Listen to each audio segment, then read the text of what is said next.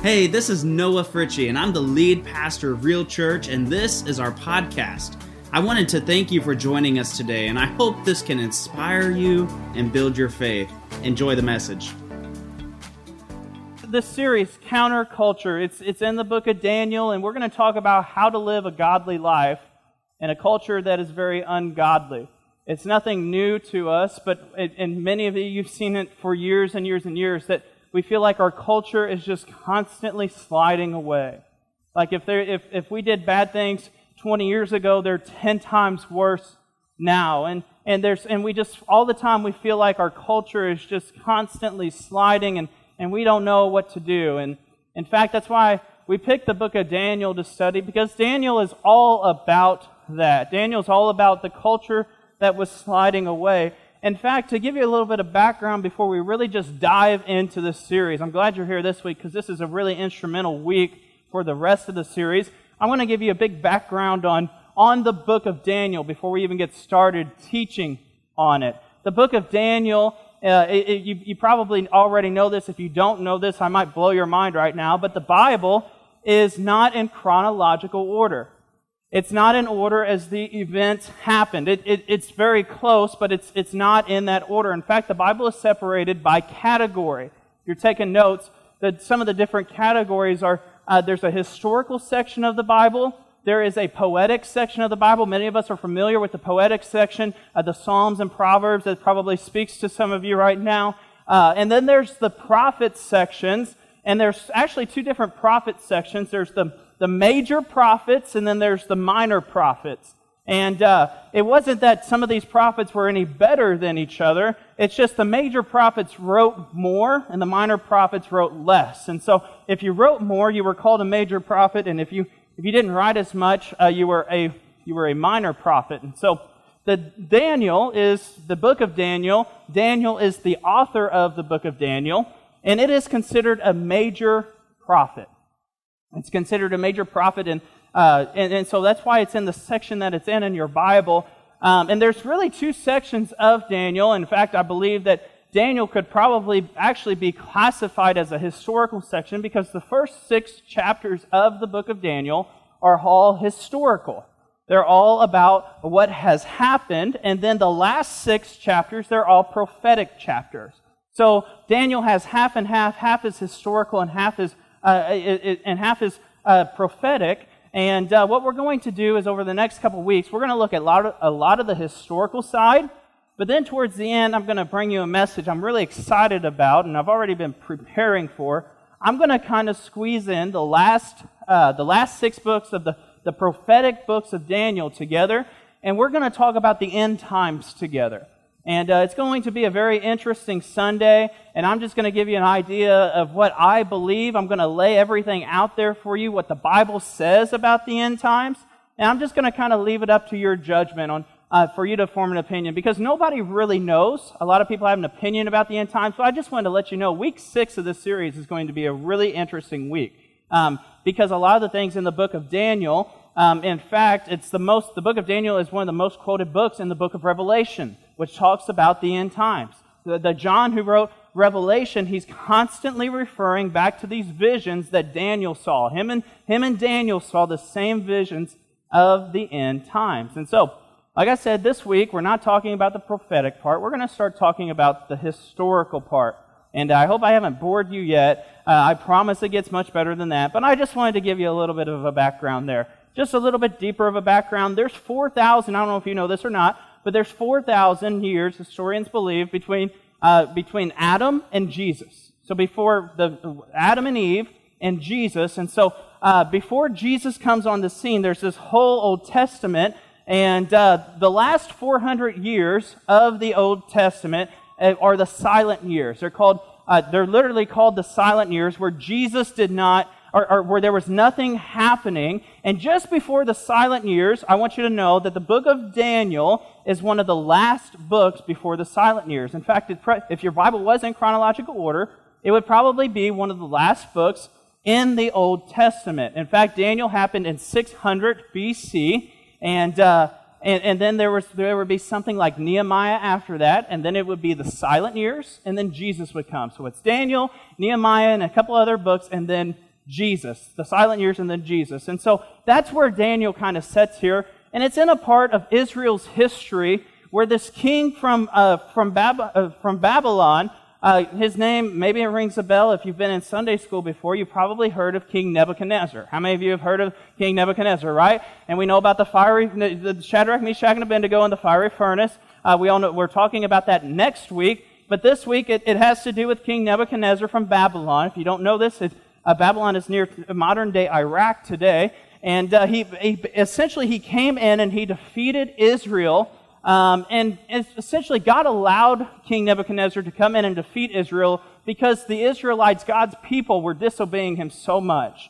And God said, you know what? If you obey me, you're going to be blessed. If you obey me, you're going to be blessed. But if not, you're going to be hurt. Now, I'm going to take my hand off of you. And what happened was that God essentially took his hand off of that nation and allowed them to be brought into captivity with King Nebuchadnezzar.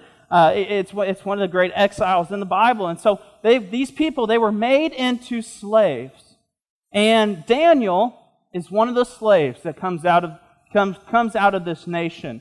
And the interesting part of this is that when we study Daniel, there is constant confrontation between Daniel and the Babylonian culture. The Babylonian culture was very secular. And so there's confrontation between Daniel and the Babylonian culture. And Daniel and these guys, they're just godly guys. And they're just trying to obey. But the law of the land, the law of the Babylonian culture, is making them and is forcing them to do different. It wants them to do something different. And I picked this because I really do believe that we live in something similar. We live in a world that we know the right thing to do. And many of us, we want to do the right thing, but culture is constantly pushing us to do something different. And it's always hard to battle culture. And so because of that, I really do believe, because we live in something similar, we have a lot to learn from the book of Daniel. All right? So if you're with me, we're in Daniel chapter 1, and we're literally going to start at verse 1. Just hang in there with us, and then I'm gonna read this, and then we're gonna explain this a little bit. Here's Daniel chapter 1, verse 1. It says, in the third year of the reign of King Jehoiakim of Judah, Nebuchadnezzar, king of Babylon, came to Jerusalem and besieged it. And the Lord delivered Jehoiakim, king of Judah, into his hand, along with some of the articles of the temple of God. And so the temple was essentially the church of the day. So I want you to understand this, that when this king would come in and take the furniture out of the temple, it would be like him taking the holy furniture out of a big church. And it was just basically a big slam to him. It was a disgraceful thing for this king to do. And so that's what he does here. And then it goes on to say, these he carried off to the temple of his God, Babylonian, put in the treasure house of his God. So he took this furniture, and then it says, then the king ordered Ashpenaz, chief of his court officials, to bring in some of the Israelites from the royal family and the nobility, young men without any physical defect, probably about like me, right? Just kidding. Handsome, showing aptitude for every kind of learning, well-informed, quick to understand, and qualified to serve in the king's palace. Goes on to say that he was to teach them the language and the literature of the Babylonians. And since these are Israelites coming out of their nation, they have to learn the language and literature of the Babylonians. And so the king assigned them a daily amount of food and wine from the king's table. And that might sound well and good to us, that, you know, I would like to have some of that food and wine. If they're giving out food and wine, I'm there, all right? And so that might sound good to us, but what was really happening here is that this caused a problem with Daniel and the people around him, because under Jewish law, he was not permitted to eat many of the things that the king would give on the table. And so, and we'll explain that a little bit later. You'll understand a little bit later. But the verse goes on to say, they were to be trained for 3 years, and after they were to enter the king's service. Among these were some from Judah. We see Daniel, Hananiah, Mishael, and Azariah. And so there's these four guys and they're to be trained for 3 years to go into the king's service.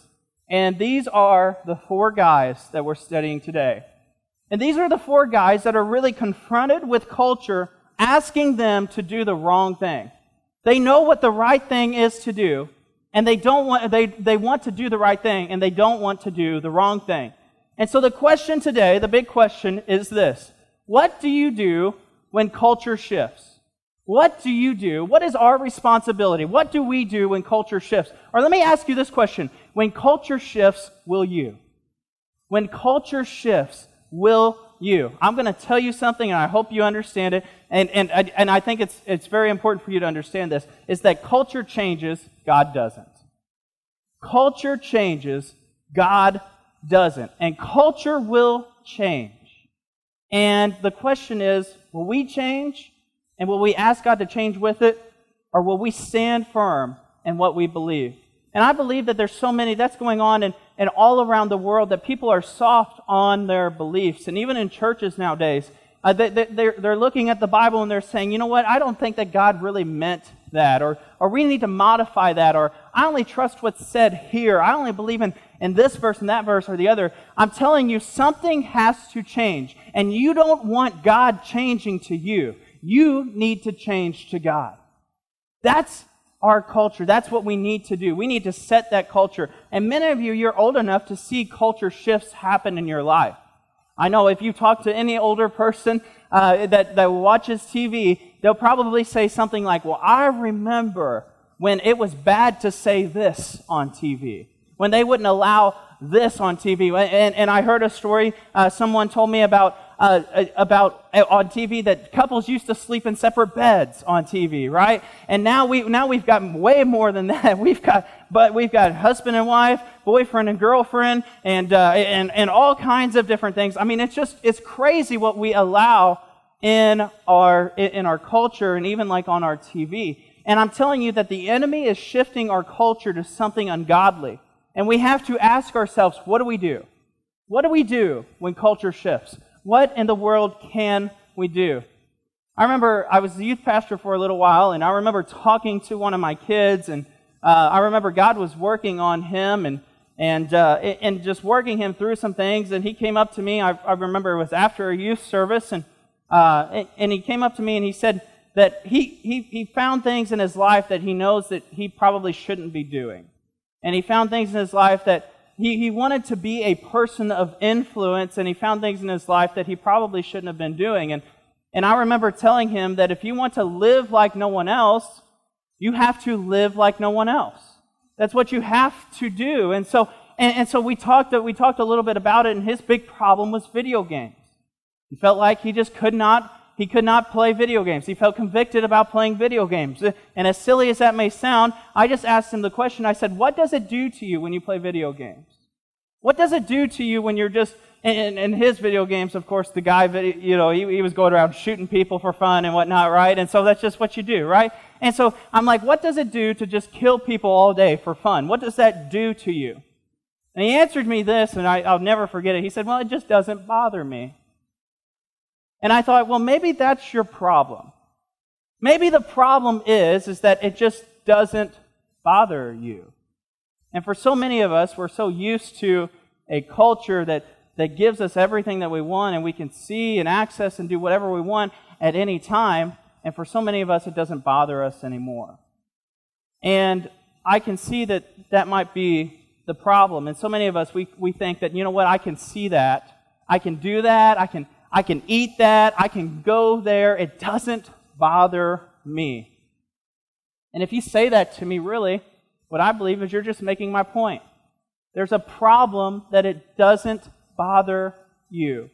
It should bother you.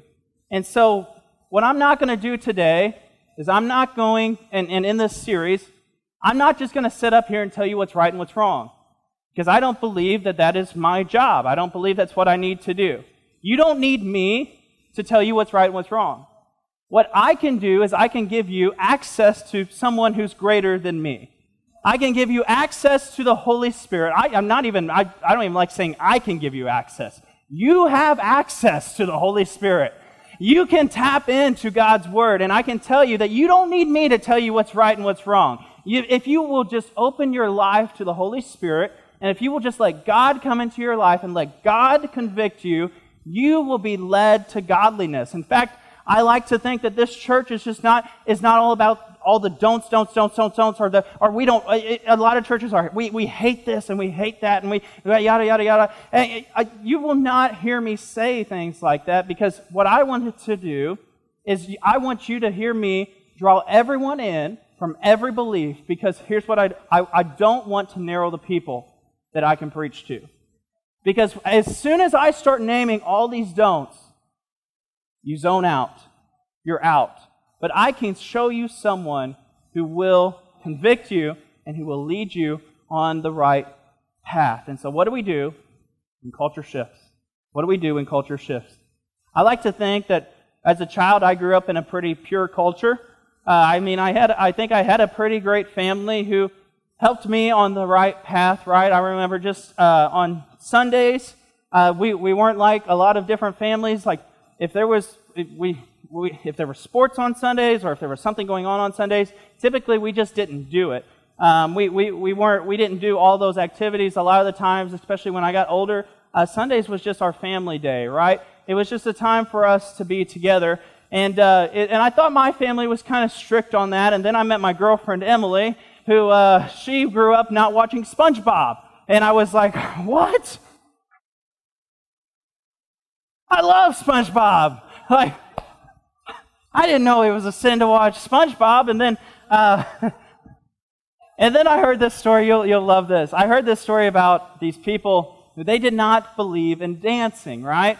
They didn't believe in shaking their booty to the world's music, right? That's not what they wanted to do. In fact, these people, they so believed in this that they didn't believe in premarital sex because they thought it led to dancing. And so, it's a joke. It's a joke, guys. Get it.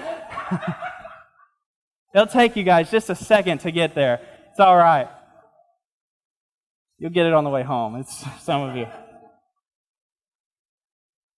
But whatever strict household that you may have grown up in, I've heard stories of all different types of things like that. But I do like to think that I grew up in a pretty pure culture, and you don't have to look far to see culture shifting. And the question is, are we going to continue to modify ourselves or to fit into culture, or are we going to start doing something different?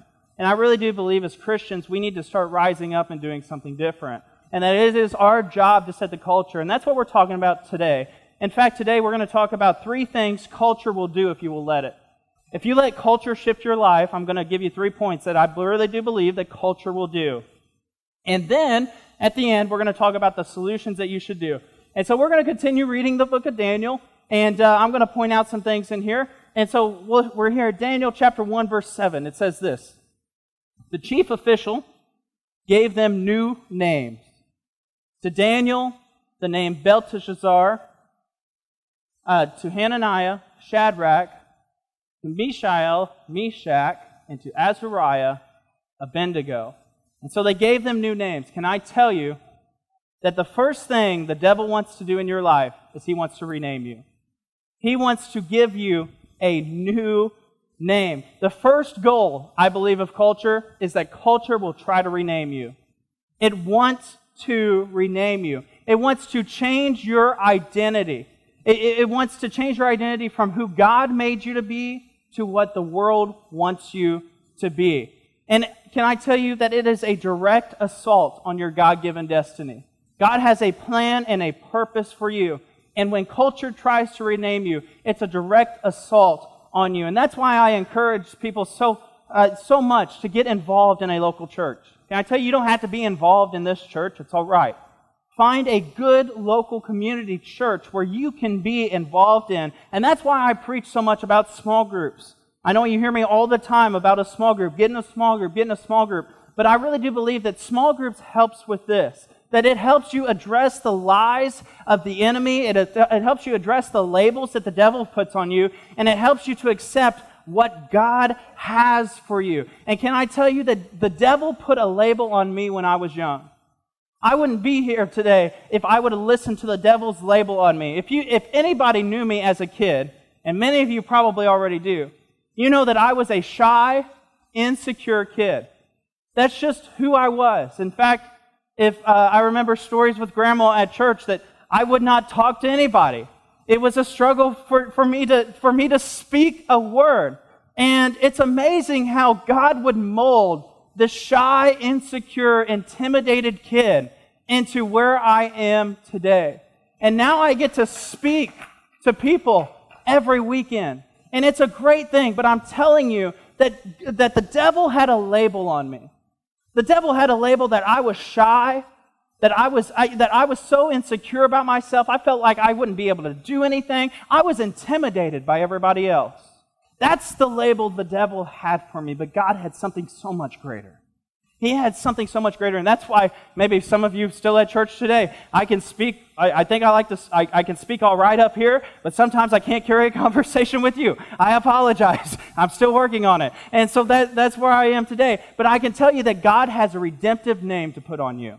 He has a redemptive name for you. And what I want to do is I want to show you these 4 Hebrew names and their meanings, and then I want to show you what they got named to, their Babylonian names and their meanings. And I hope this, if you like taking notes, this is a great weekend for you. I hope this really speaks to you. Daniel, that was his Hebrew name. It means God is my judge. So Daniel, God is my judge. They renamed him Belteshazzar, which means lady, protect the king. Now, I'm going to say something that's kind of risky to say, and that I've been really convicted about over the past couple days. But I just want to point out, just right on top of here, is that one of the attacks of the enemy is gender confusion. That's what it is. Gender confusion. I believe that's a great attack from the enemy. But not only is that here with Daniel and Belteshazzar, what they're really trying to do here is they're trying to shift the focus from God to man. Can I tell you, in culture, culture is constantly trying to shift the focus from God to man. You don't need to trust God. You need to trust somebody else. You need to trust somebody that you can see, that you can touch, that you can feel. And that's what culture tries to do. Don't listen to the world's labels. Listen to God. Here's the next one. Hananiah. His name meant Yahweh has been gracious. His name was changed to Shadrach. And his name means, I am fearful of God. What are they doing here? They're trying to shift the focus that God is good, God is bad. Can I tell you that culture is constantly trying to do that? In fact, the world will tell you that God is boring, that Christians are weird, that they're just a bunch of freaks. I mean, and all they look at is all the don'ts. That's all they look at. And can I tell you that it is a lie? Can I tell you that every rule, so to say, that God has in the Bible is for your benefit? He gives you a way to live so that you can live your best life. He doesn't want to hold you down with chains and with all these rules that people think. No. He gives them to help you live your best life. God is not bad. My God is a great and awesome Father. He's a loving Father, and it's great to serve Him. And that's what they're trying to do. They're trying to shift the focus from God is good to God is bad. And then there's Mishael, which means who is what God is. His new name, Meshach, which means I am despised, contemptible, and humiliated. What are they doing here? They're trying to shift the focus from confidence to cowardice. They're trying to get you to be a coward. And I'm telling you, this is a huge problem in the spiritual community of the church today. We all feel like we have to be cowards, that we can't stand up for our beliefs. And I confront that spirit today in the name of Jesus. We need to start standing up for our beliefs. You Christians, the people say, well, you Christians, you need to hush. You need to take your business elsewhere. You need to stop telling us what to do. In fact, I love it, the government is just all screwed up, everybody. But they... But they say, well, there's a separation of church and state. Well, I'm here to tell you that I'm a part of we the people too, right? That's who we are. We're a part of that. And the goal, and can I tell you that the goal of separation of church and state is not to keep the government. It's not for us to keep out of the government. It's for the government to keep out of us. And so it's to stop the government from interfering with us. And so many people, they especially in politics, they want us to be silent. They want Christians to be quiet. And I'm not telling you to go out and get in people's face, right? I'm not going out and don't be punching anybody or kicking them down or whatever crazy thing you might do. I'm not telling you to do that. But what I am telling you is don't be afraid. Don't be afraid if you're in a public space to pray about something. Man, I tell you what, there's been so many times, and I wish, and every time that I do it, I just feel like, man, if I'm talking to somebody that, man, maybe I should just pray for them. You ever just feel the urge just to pray for somebody? Maybe it's just a stranger, you have no idea. And, I feel the urge. I feel the urge more often than not. And for some reason, I'm just afraid to do it. And what is that? It's culture shifting you. It's culture shifting you from one way to another. I'm telling you, I don't want to be a coward because that's the enemy's label for you. Don't be a coward. We need to have confidence in who Christ is. Here's the last one, Azariah. Here's what his name means. Yahweh has helped. His name was changed to Abednego, which means servant of Nebo. What is the focus shifting from here? The focus is from son to slave. Man, for so many of you, you're living a slave life. You are bound by something or someone else that is holding you captive. And that's exactly what culture wants. Culture wants to hold you down. Culture wants to bind you up so that you can't get anywhere. But you need to understand that you are not a slave to anyone, but you're a child of God. That's why I love when we sing that song, that we're not a slave to anyone, but we're a child of God. In fact, I want to put it like this, is that when culture shifts, you better know who you are. When culture shifts, you need to know who you are. You need to be secure in your identity with Christ. And that's why I'm urging you to get in a small group. That's why it's important to get into a small group, to get honest with someone and let them speak truth in you and help them find out who you really are. That's so important. You have to know who you are. The verses go on to say this, but Daniel resolved not to defile himself with the royal food and wine. And he asked the chief official for permission not to defile himself in this way. What did he do? He asked permission. He didn't say, I'm not doing it. He said, he asked permission not to do it. I want you to notice the attitude here, is that he's not demanding. He's asking permission. Here's what I'm here to tell you, is that culture will try to tame you. Culture will try to tame you. And it is trying to get us to do things that we know is wrong. And so many of us, we say things like, I guess I'll do it because everyone else is.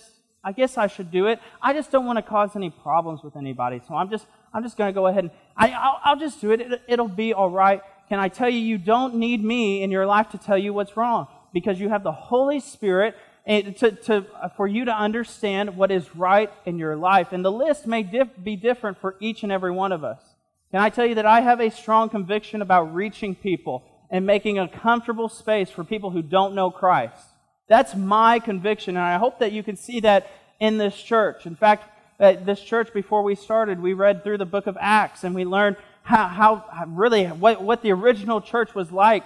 And that's what the original church in Acts, they talk about how they met together corporately, where basically everyone was uncomfortable, everyone was comfortable, and people even gathered in the thousands corporately, and then they went off and they did something called this house-to-house ministry. And that's why we push small groups so much, that's why we push family so much, because I believe that we're called to be a family, not just a country club. The church is not just to be here for you to come in and sit and pay your dues and go home and get maybe something out of it. No, we're called to be a family. And I'm telling you, every time that culture shifts, it'll try to bring that conviction with you. Culture has shifted and it's tried to take my conviction off of the family church and more of a show church, right? That's what it's tried to do for me. But I've had to stand firm in my own personal convictions. My conviction is that we need to be a church for a family, not just a country club. And so every time culture shifts, it'll try to bring your convictions with it. In fact, I'll say it like this. When culture shifts, don't lose your convictions. When culture shifts, don't lose the stuff that is important to you. You need to listen to the Holy Spirit and follow God. This goes on to say, Daniel 1:11, it says, now God has caused the official to show favor and compassion to Daniel. But the official told Daniel, I'm afraid that the Lord my King, who has assigned your food and drink, why should he see you looking worse than the other young men your age? The king would then have my head because of you. Daniel's trying to convince him, you know what, I don't need to eat the king's food. I don't need to eat the king's food. Will you please let me not eat the king's food? And the official is worried that he's going to be responsible, because after that, Daniel is not going to look as good as the other king's men. And then it goes on to say, but Daniel then said to the guard, whom the chief official had appointed over Daniel, Hananiah, Mishael, and Azariah, he said, please test your servant for 10 days. I want you to notice the number 10 here. If you know anything about the Bible, numbers in the Bible mean a whole lot. And in fact, the number 10 always relates to testing. Just like Daniel wants to test for 10 days, there's the 10 commandments. The 10 commandments that test your faith. There's the tithe, 10%, that tests your faith as well. The disciples in the upper room, when they waited for Jesus, they waited for 10 days. 10 is always a test, and you need to understand that in the Bible. It goes on to say, give us nothing but vegetables to eat and water to drink. If you've ever done the Daniel fast, this is where it comes from, vegetables and water. Then compare our appearance with that of the young men who eat the royal food. And treat your servants in accordance with what you see. So he agreed to this and tested them for 10 days. Can I tell you that there will always be a test? Wherever you are, there is always a test. And after that test, and during that test, there will be some type of moment of pressure. I don't know about you, but all the time, I feel the Holy Spirit telling me to do the right and wrong things. And sometimes I listen and sometimes I don't. But sometimes the test will go even farther, and there will be a moment when culture will get in your face, and you will have to stand up and say, you know what? I've got to draw the line here. I can't do it anymore. I've got to draw the line somewhere. You will be tested. Why will you be tested? Because of this. Because culture will try to claim you. Culture is constantly trying to claim you. In fact, there is a battle for you constantly. And I can tell you that, young people, there is a battle for you more than ever. And the world is pulling one way, and God is pulling the other way. And you get the chance to cast the deciding vote. You get the chance to choose the life that you want. And there will be a moment, I can tell you that there will be a moment where your faith will be tested.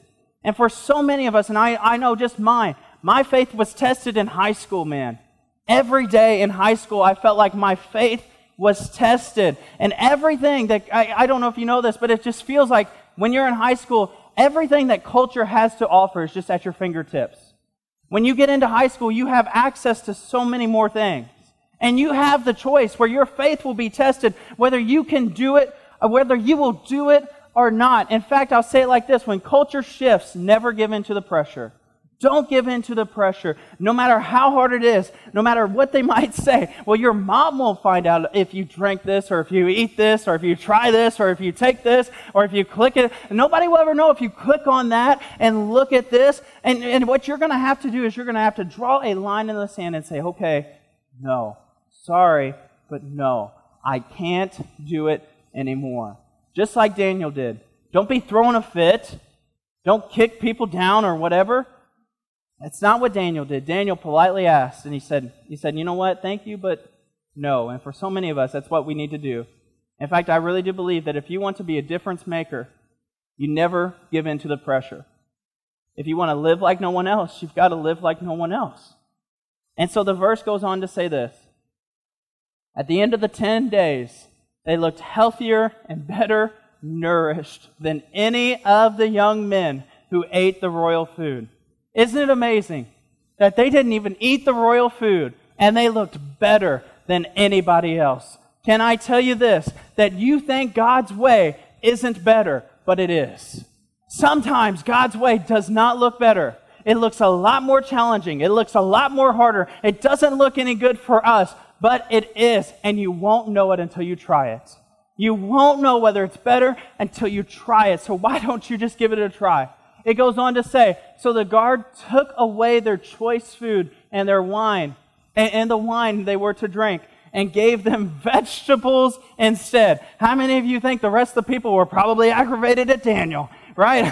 I loved my meat and wine, but now you're giving me these vegetables? And so these guys are probably aggravated, but the story goes on and it says, to these four young men, God gave knowledge, understanding of all kinds of literature and learning. And Daniel could understand visions and dreams of all kinds. In fact, God supernaturally blesses Daniel. And if you're not, we're not going to study chapter 2 of Daniel, but if you would like to read it this week, Chapter 2 of Daniel is when Daniel interprets Nebuchadnezzar's dream, and basically Nebuchadnezzar goes to him and says, wow, your God must be the real God. And the verse goes on to say this, at the end of the time set by the king to bring them into his service, the chief official presented them to Nebuchadnezzar. The king talked with them, and he found none equal. Isn't that amazing? He found none equal to Daniel, Hananiah, Mishael, and Azariah, so they entered the king's service.